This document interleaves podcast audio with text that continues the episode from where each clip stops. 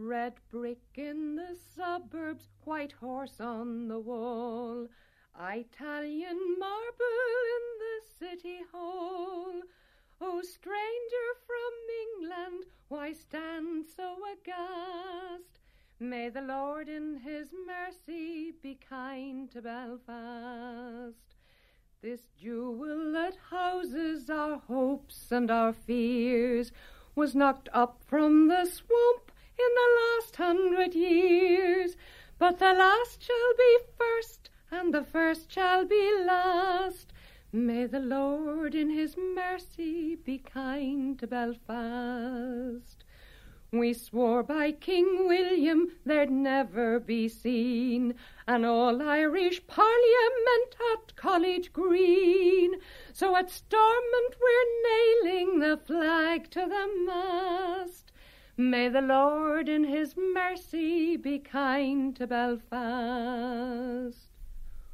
Oh, the bricks they will bleed, and the rain it will weep and the damp Lagan fog lull the city to sleep. It's to hell with the future and live on. May the Lord in his mercy be kind to Belfast. Perhaps not too many people have been kind to Belfast. Even some of its citizens don't speak well of it. But let's give it a chance. Let's look at its past, a past very many know little or nothing of. I'm standing inside the security gates, right in the heart of the city, at Castle Junction. A name which is a reminder that it was here that Sir Arthur Chichester built his castle. There was no town at all until Chichester began building one around his castle in 1603. By 1611, the plantation commissioners reported favourably on the progress made. The town of Belfast is plotted out in good form, wherein are many families of English, Scottish, and some Manxmen already inhabiting, of which some are artificers who have built good timber houses with chimneys after the fashion of the English pale. Facing due east, I'm looking down High Street, which was until a hundred years ago Belfast's main thoroughfare. Until it was covered over in the early 19th century, the Farset stream ran down the centre of the street, probably under my feet actually, spanned by several bridges before entering the Lagan. Belfast was essentially a plantation town, as Emrys Jones makes clear in his Social Geography of Belfast, published in 1960. Belfast began as a foreign town. It was an English-Scot Protestant establishment to which the native population only slowly and gradually moved. Consequent growth maintained the Protestant ascendancy. And Irish people were looked upon almost as immigrants. They had an alien tongue, a different religion, a lower socio-economic position, and they were by no means integrated with the new culture. Belfast was in the most Protestant corner of Ireland, and its loyalty was assured when William of Orange arrived in 1690. The townspeople welcomed their deliverer in verse. Greatest of kings, conquer what is your own, and add poor Ireland to sweet England's crown pull the stiff neck of every papist down. And a contemporary described King Billy's triumphant entry into Belfast in the following words The streets were filled with bonfires and fireworks, which were no sooner lighted than the alarm signal was given to the discharge of guns, so planted that from one place to another throughout the whole country all places had notice of the king's arrival. And in three hours made bonfires so thick that the whole country seemed in a flame. A fortnight later, William won his victory at the Boyne, and under his protection, Protestant Belfast prospered. Though persecuted to some extent by the penal laws, the Presbyterians controlled the business of the town and helped to make Belfast the cradle of the Industrial Revolution in Ireland. I'm in the grounds of Clifton House, built in the 1770s as a refuge for the poor of Belfast. I like its clean, unpretentious lines, its rich brown brick, and its curious little octagonal tower. I think it's the most handsome building in Belfast. Its designer, Robert Joy, brought the first power driven cotton machinery to Ireland to give work to the pauper children here at Clifton House. But did poverty blind other eyes to the beauty of this building? Did they welcome the paternalism of this Belfast newsletter advertisement? Provision being now made in this house for the greatest number of the begging poor, and new badges provided for the remainder, with licenses to beg for a limited time until the house be fully fitted up for their reception, it is expected that the inhabitants will direct their attention to those and discourage all public beggars, who, they may be assured, are not entitled to their charity. And whoever shall apprehend and bring to the poorhouse any such strolling beggars will be paid five and fivepence for each after next Saturday. And indeed, there was much poverty in the depression of the 1770s when 12,000 Protestants were leaving for America every year. As I went a walking one morning in May to view the fair valleys and mountains so gay, I was thinking on these flowers all going to decay that bloom around ye bonny, bonny Slieve Gallion brae. It's not for the want of employment at home that causes the sons of old Ireland to roam.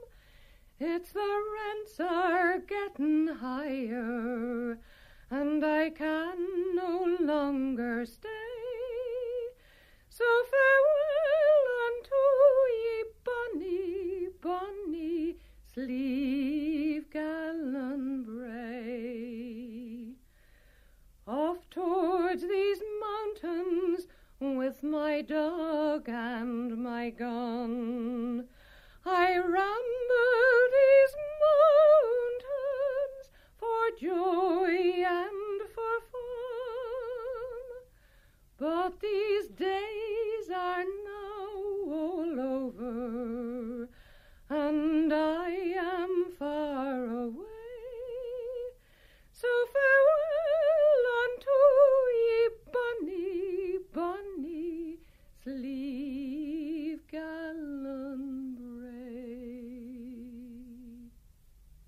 Not only Catholics, but Protestants also were affected by the relentless rise in rents.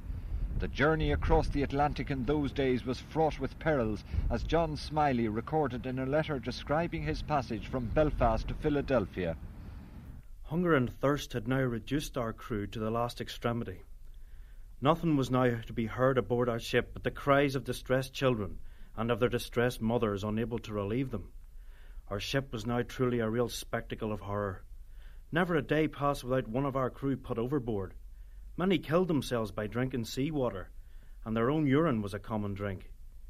Yet in the midst of all our miseries, our captain showed not the least remorse or pity. Other Protestants who could not afford to emigrate formed a secret society, the Hearts of Steel, to resist their rapacious landlords and clergy in the vicinity of Belfast. They declared in their proclamation, Betwixt landlord and rectors, the very marrow is screwed out of our bones, and our lives are even become so burdensome to us by these uncharitable and unreasonable men that we do not care whether we live or die. They have reduced us to such a deplorable state, by such grievous oppressions, that the poor is turned black in the face, and the skin parched on their back. The Hearts of Steel burned some houses of their oppressors just down the street here, and made a furious attack in the barrack where the Divis flats now stand, just uh, a bit to the south of us here.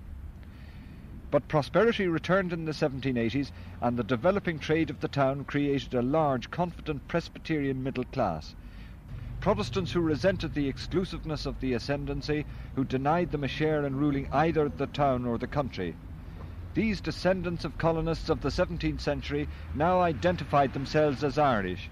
Powerfully affected by the French Revolution, they declared in an address to the National Assembly of France in 1790 As Irishmen, we too have a country, and we hold it very dear. so dear to us its interest that we wish all civil and religious intolerance annihilated in this land. Go on, then, great and gallant people, to practice the sublime philosophy of your legislation, and not by conquest, but by the omnipotence of reason to convert and liberate the world, a world whose eyes are fixed on you, whose heart is with you, who talks of you with all her tongues. The Presbyterians paid for the town's first Catholic church, St. Mary's, and attended Mass at the opening ceremony in 1784. Others went further and prepared for revolution against the British government to unite people of every class and religion in creating a democratic republic. And indeed, it was in Belfast that the United Irishmen was founded by Presbyterian radicals of the town in 1791. This is the Cave Hill, a rugged bluff of almost perpendicular basalt to the north of Belfast. From here I can see the whole city, the huge Goliath crane astride the shipyards, towering office blocks dwarfing the City Hall, and then suburbs curling round Belfast Lough from Carrickfergus in the north to, to Holywood and beyond to the south.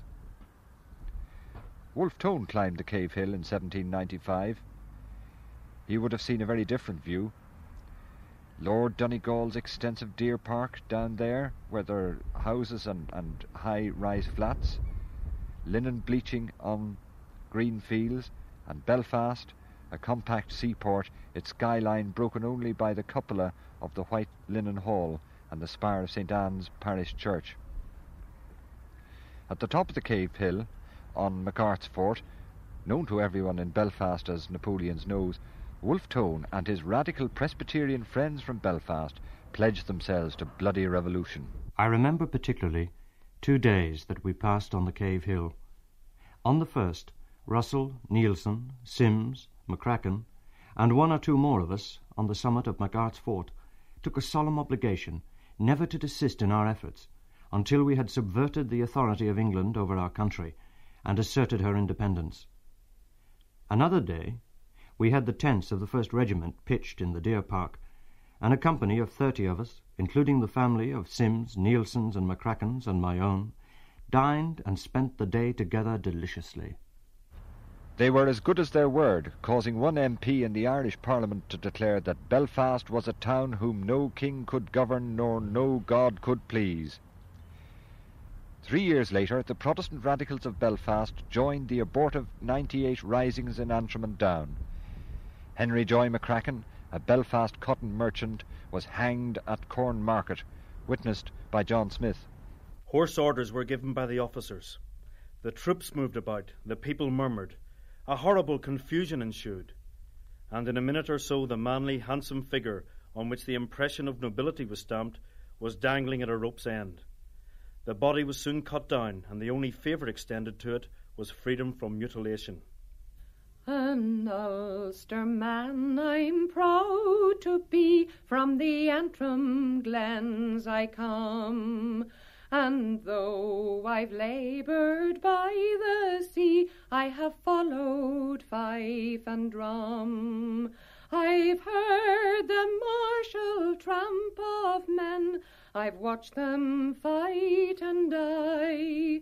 And well do I remember when I followed Henry Joy.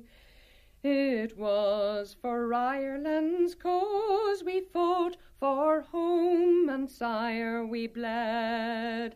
Our numbers were few, but our hearts beat true, and five to one lay dead.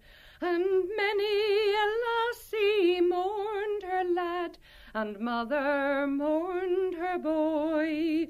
For youth was strong in that gallant throng that followed Henry Joy. The 98 insurrections led directly to the Act of Union in 1801. The Protestant burghers of Belfast were glad to be rid of the corrupt rule of the ascendancy in College Green. Nowhere did the Union work so well as in Belfast. First, the town was the centre of a flourishing cotton industry, and then, in 1828, the Mulholland brothers of York Street at last mastered the intricacies of spinning flax by steam power. As Hugh McCall, a fellow manufacturer, recalled, The profits of the York Street concern exceeded the dreamiest imaginings of the proprietors. But, like wise men, they had the good sense to preserve perfect silence on a subject which few can resist the temptation to talk about. Wealth, however, like its opposite, can hardly follow anyone's exertions without some evidence of its track. Several of the far seeing merchants began to surmise the truth respecting the new El Dorado that had been discovered in York Street, and no long time elapsed until other tall chimneys began to rise in different parts of the town. I am standing on the site of Mulholland's Mill in York Street, now the main artery for traffic going north to Antrim and Derry. Mulholland's became the biggest linen mill in the world. Indeed, Belfast soon became the greatest centre of linen production in the world, and the mills drew in thousands of poor people from Ulster's impoverished hinterland. Protestants and Catholics alike, they brought with them the sectarian passions which had been festering for generations. In 1708 there were only seven Catholics in Belfast. Now, by the 1830s, Catholics formed one third of the town's population. Belfast's reputation for tolerance vanished. The 1833 inquiry into municipal corporations chronicled the sad litany of early sectarian outbreaks. The melancholy particulars of the Sandy Row riots, arising out of the unchristian practice of hooting at, insulting, and attacking persons attending the funerals of deceased Roman Catholics.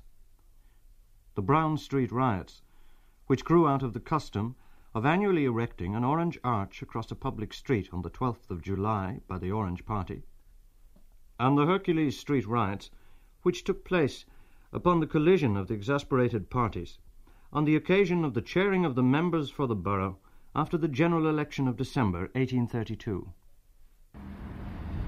Nine years later, Daniel O'Connell visited Belfast at the height of his agitation for repeal of the Act of Union. His visit was resented by Protestants who disrupted his meeting and attacked a Catholic church, the homes of well known repealers, and the offices of O'Connell's newspaper, The Vindicator. As the Liberator left Belfast escorted by four police cars and a body of police cavalry, the Reverend Henry Cooke, the most potent Presbyterian preacher of the age, addressed his supporters in words which echo with Calvinism and capitalism. I would show Mr. O'Connell what he did not yet see. That is the wonders of Belfast. It is true that within only a comparatively recent period our town was merely a village. But what a glorious sight does it now present! Turn in what direction we will, our eyes meet new streets and public buildings. Numbers of new manufactories rise up on every side, and look where we may, we see signs of increasing prosperity. And to what cause is all this prosperity owing? Is it not to the free intercourse which the Union enables us to enjoy with England and Scotland, to that extension of our general commerce which we derive through that channel? I can fancy I see the genius of industry seated upon the hills which look down upon our lovely town, while accompanied by the genius of Protestantism. Her influence is shed from that point over the length and breadth of Ulster. Can there be any religious liberty, I would ask him, in a community where freedom of conscience is unknown? Religious animosity may have been intensified by the brutalizing conditions in the cramped, narrow streets described by the Reverend W. M. O'Hanlon in 1853. Let me first direct your eye to some of the purlieus of North Queen Street. Plunging into the alleys and entries of this neighbourhood, what indescribable scenes of poverty, filth, and wretchedness everywhere met the eye. Barrack Lane was surely built when it was imagined the world would soon prove too strait for the number of its inhabitants. No pure breath of heaven ever enters there. It is tainted and loaded by the most noisome, reeking feculence as it struggles to reach these loathsome hovels. It was the women who endured the most wretched conditions in the linen mills, their health endangered by flax dust, and to make the long hours of work more endurable, they sang. You would easy know a doffer when she comes into town with her long yellow hair and her her ringlets hanging down, with her rubber tied before her and her pickers in her hand. You would easy know a doffer, for she'll always get a man. Oh, she'll always get a man. Oh, she'll always get a man. You would easy know a doffer, for she'll always get a man. The Doffers changed the spindles on the spinning machines and were contemptuously envious of the better paid weavers.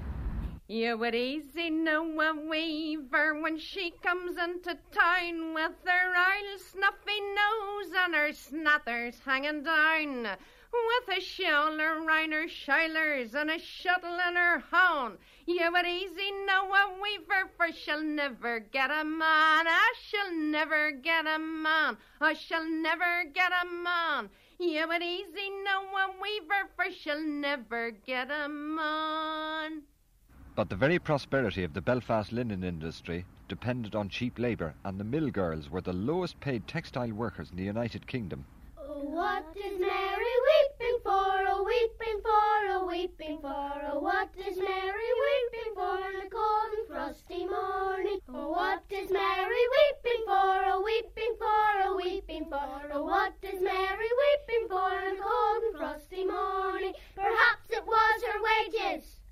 Low wages meant that linen workers could afford to rent only the most wretched accommodation, as Dr. Newitt of Ligoniel reported in 1873 to the Belfast Board of Guardians. Gentlemen, I am desirous of bringing before your notice the condition of some recently erected houses, which, in my opinion, are not fit to afford shelter to domesticated animals, much less to our fellow creatures. The privy accommodation is public, and so small and abominable that I do not consider it decent. These houses are one story high. The construction of them is flimsy, the walls being four inches back and front.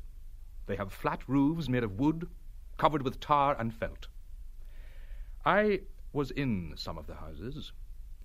In one of them, I saw the raindrops on a bed, and some heavy raindrops were falling so fast as to necessitate a vessel being placed alongside the bed to catch the water. The floor was so wet that ash had been sprinkled on it to sop up some of the wet. The floor of the back room was so saturated with sewage matter from a privy outside, which easily soaked in through the flimsy four inch wall. Only the spectacular growth of shipbuilding and engineering in the last quarter of the 19th century brought better pay and conditions. Meanwhile, Belfast Protestants were becoming alarmed at the strength of the Irish nationalists' campaign for Home Rule.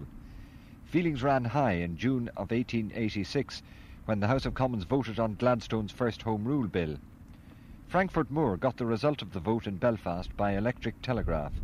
I remember that as I made my way homeward on the lovely June morning when the bill was thrown out, although it was only four o'clock, I was met by groups of working men who had risen two or three hours before their usual time and came forth from their houses to learn the result of the division in the House of Commons.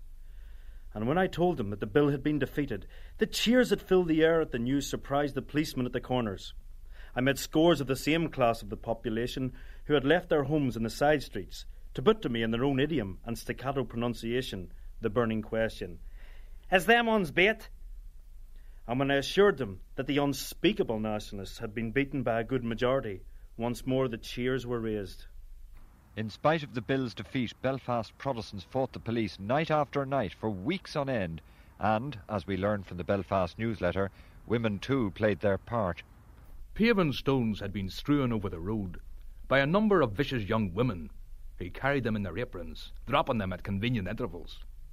A terrible scene ensued. Hundreds of people stoned the police in a desperate manner. The police charged them with batons, but without avail and when the stone throwing waned for a moment, girls and women came to the front and uttered the most desperate threats to the men who resisted. Fifty people were killed, 371 police were injured, and 191 Catholic families were expelled from their homes. Occasionally, the grim Belfast humour came through. Over there, Bill. A policeman. Hello, let me have a thump on him. Get along out of this and find a policeman for yourself. Riots or no riots, Belfast thrived and became the largest city in Ireland in the 1890s. By the early years of this century, Belfast had the biggest shipyard, flax mill, textile machinery works, rope works, tobacco factory, tea machinery factory, and even the biggest gasometer in the world. The city's products sold worldwide. The popping of Cantrell and Cochrane's corks is heard in the bungalows of the British cantonment in the great dependency in the Far East, and its sparkle is familiar to the viceregal entourage up in the hot season refuge of the Anglo Indians at Simla. Dons and signorinas quaff this liquid boon in the tropical climes of South America. The West Indies welcome it as a treasure. Afric's sunny fountains are outrivaled in their very habitat by its gleam. The Antipodes have taken this gift of the Mother Empire with gratitude. This is the Queen Elizabeth Bridge, the newest of the bridges spanning the Lagan. Actually, there was quite a row about the naming of this bridge in the 60s because Unionists wanted to call it the Carson Bridge, and that, of course, was offensive to the Nationalists. In the end, the least unacceptable compromise was the Queen Elizabeth Bridge. Now, as we look northeast to where the Lagan enters Belfast Lough, we see the Goliath crane looming over the shipyards on the Queen's Island on the south side of the river.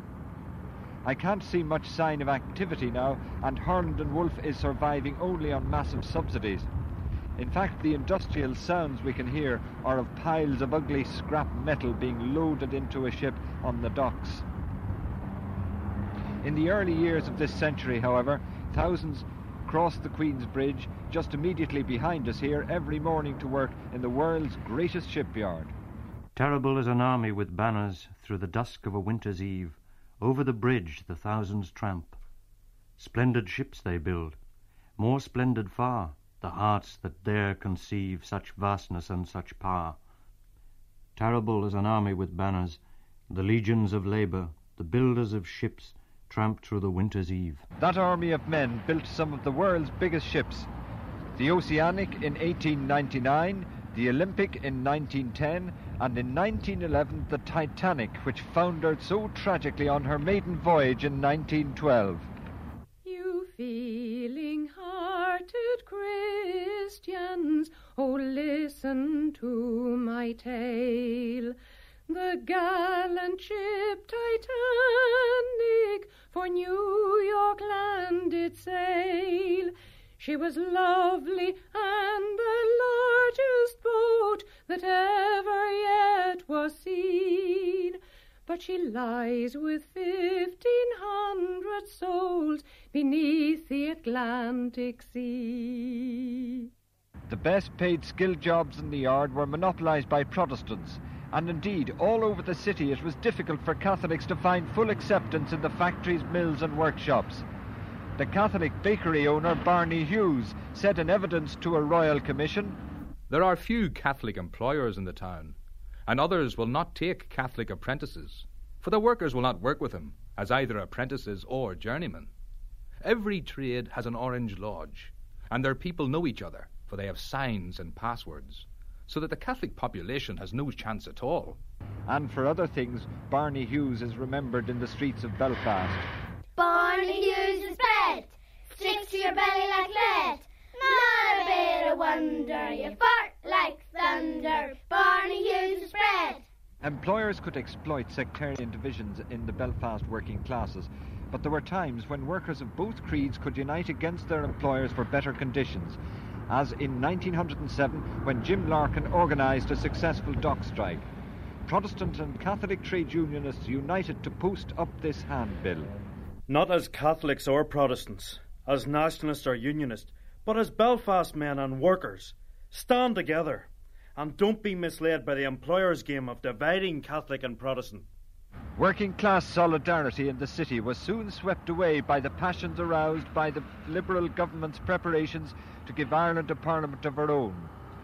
The Dublin lawyer, Sir Edward Carson, won the hearts of Belfast Protestants of every class when, on the 23rd of June 1911, he said to 50,000 Unionists in East Belfast, With the help of God, you and I, joined together, will yet defeat the most nefarious conspiracy that has ever been hatched against a free people. We must be prepared the morning Home Rule passes, ourselves to become responsible for the government of the Protestant province of Ulster. Only the outbreak of the First World War prevented the implementation of Home Rule. The British government's commitment to consider special treatment for the North was strengthened by the terrible sacrifice of the Ulster Division at the Battle of the Somme.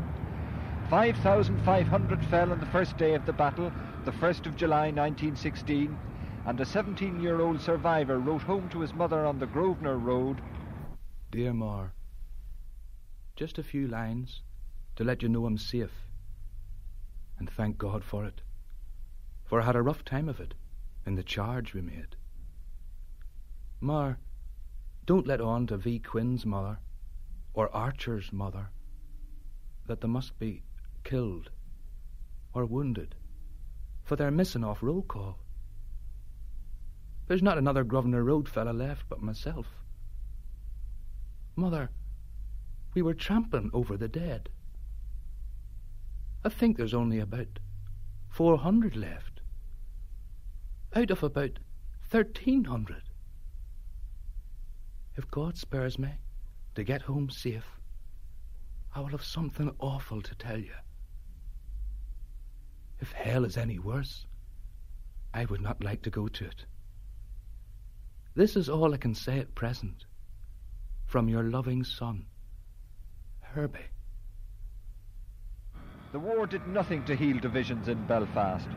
When, at the height of the Anglo-Irish War, Northern Ireland was set up by the 1920 Government of Ireland Act, sectarian hatreds in Belfast reached new levels of intensity. As one atrocity followed another, Catholics were driven from the shipyards.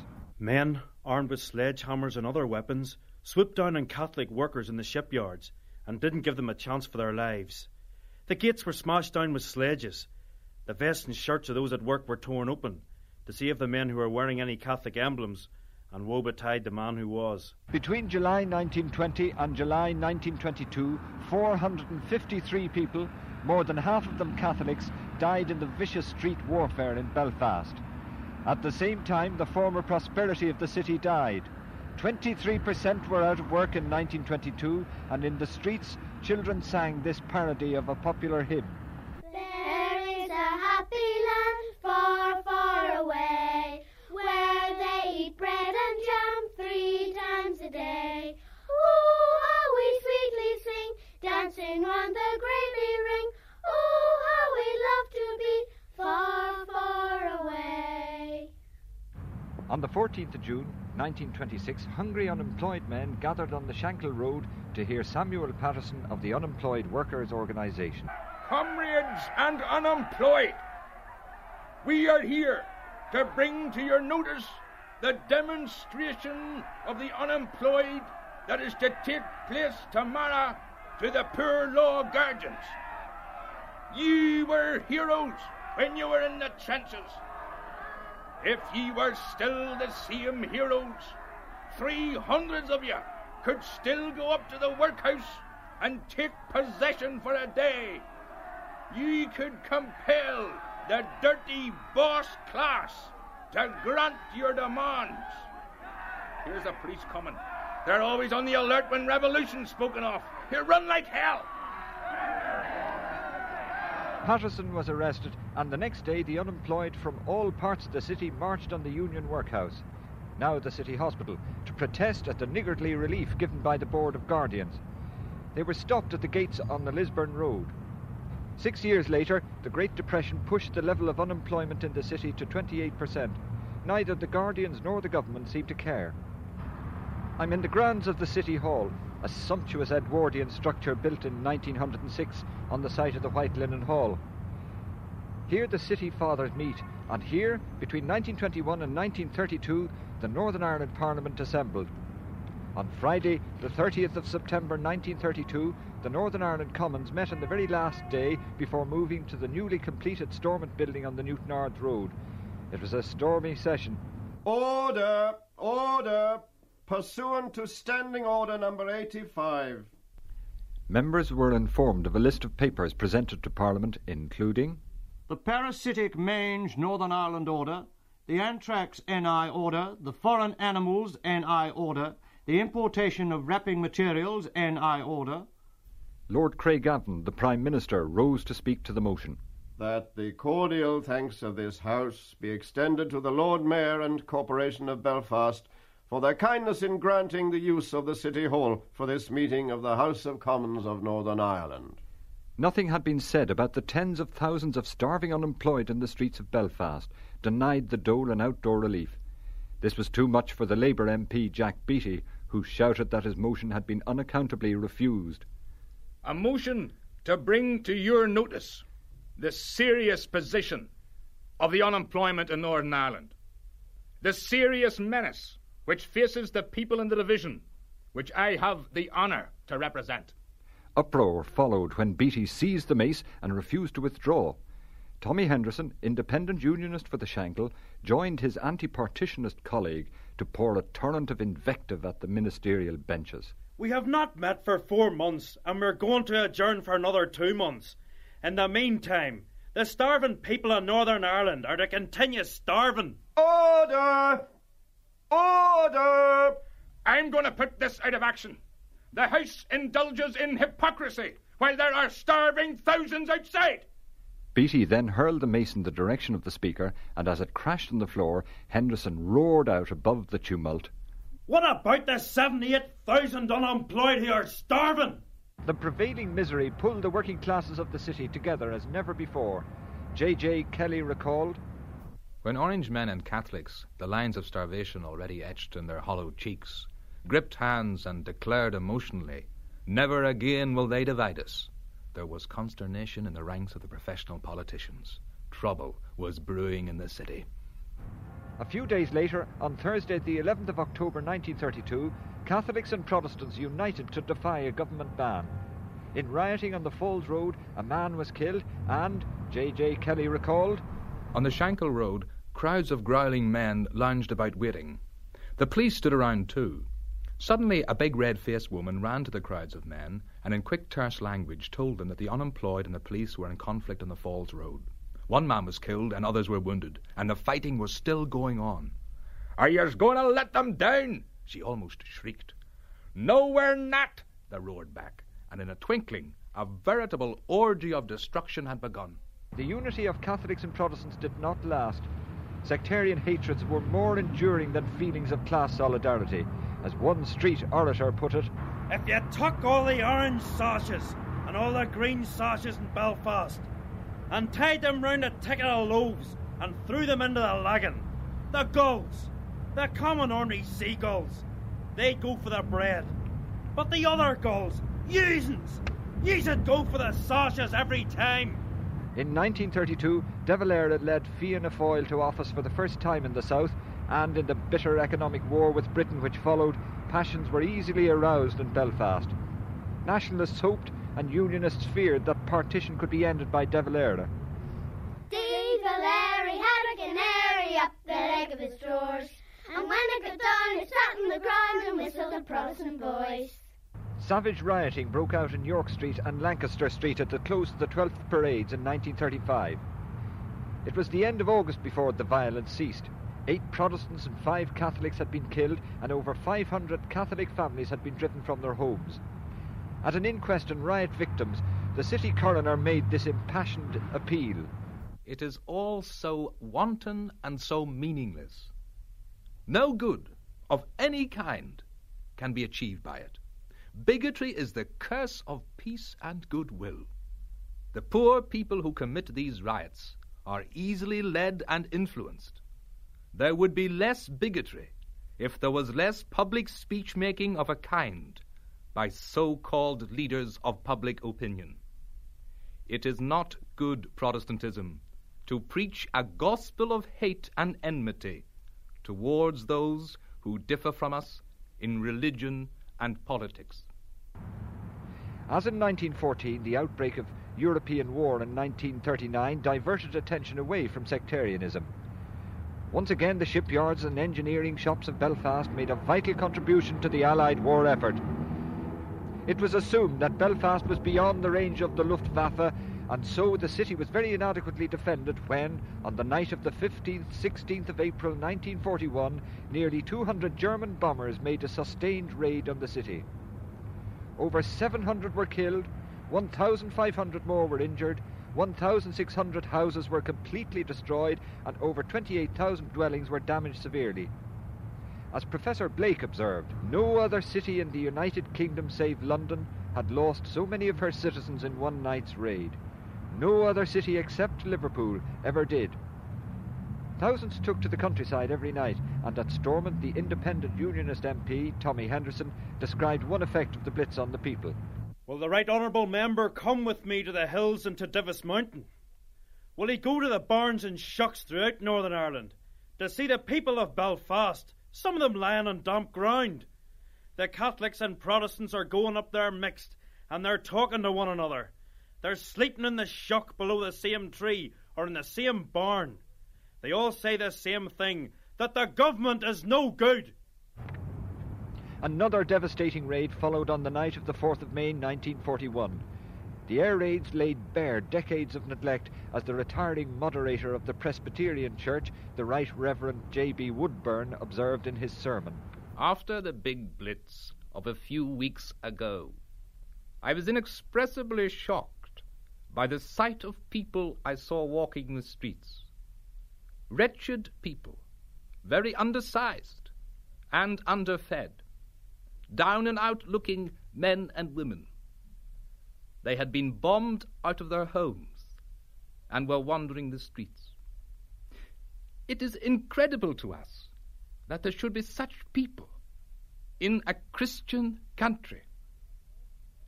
We have got to see that there's more talk of justice. We've got to see it enacted, and the work will have to begin immediately. If something is not done now, to remedy this rank inequality, there will be a revolution after the war. Northern Ireland's post war development mirrored for a period that of the Republic. The hungry 50s, the booming 60s, but as in the South, there were still areas of deprivation. In Belfast, perhaps most notably in Catholic areas, where by 1978 unemployment ran at well over 20%, at a time when the rate was only 9% for the city as a whole. Unprecedented violence and economic collapse have brought to Belfast the greatest decline in its history. It is not easy today to see a way out. Only the city's sectarian divisions maintain their purity and inviolability, as today we view two communities more divided than ever before. Holy Mary, Mother of God, Pray for me and Tommy Todd. I'm a Fenian and he's a prod. Holy Mary, Mother of God. Oh, the bricks they will bleed, and the rain it will weep, and the damp Lagan fog lull the city to sleep. It's to hell with the future and live on the past. May the Lord in his mercy be kind to Belfast.